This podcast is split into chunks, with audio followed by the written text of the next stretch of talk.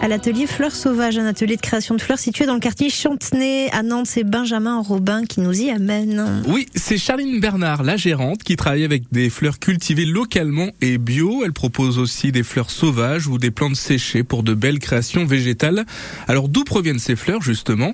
Elle nous explique. Il y a une partie qui vient de Mayenne que je vais cueillir en Mayenne euh, donc une partie que je fais sécher, une partie que je garde en fraîche en fonction des saisons.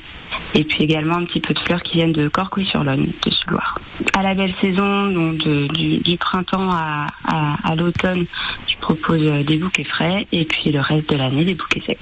À Benjamin, est-ce qu'on peut faire appel à Charline pour euh, des événements comme un mariage ou un anniversaire? Oui, Charline réalise des créations pour vos événements. Alors en ce moment avec la période, elle travaille beaucoup pour les mariages. Il faut savoir que 100% des compositions florales proviennent d'horticulteurs français. Les couleurs et textures changent au fil des mois et des créations. Elle confectionne des bouquets bien sûr, mais aussi des couronnes, des broderies florales ou encore des coiffures.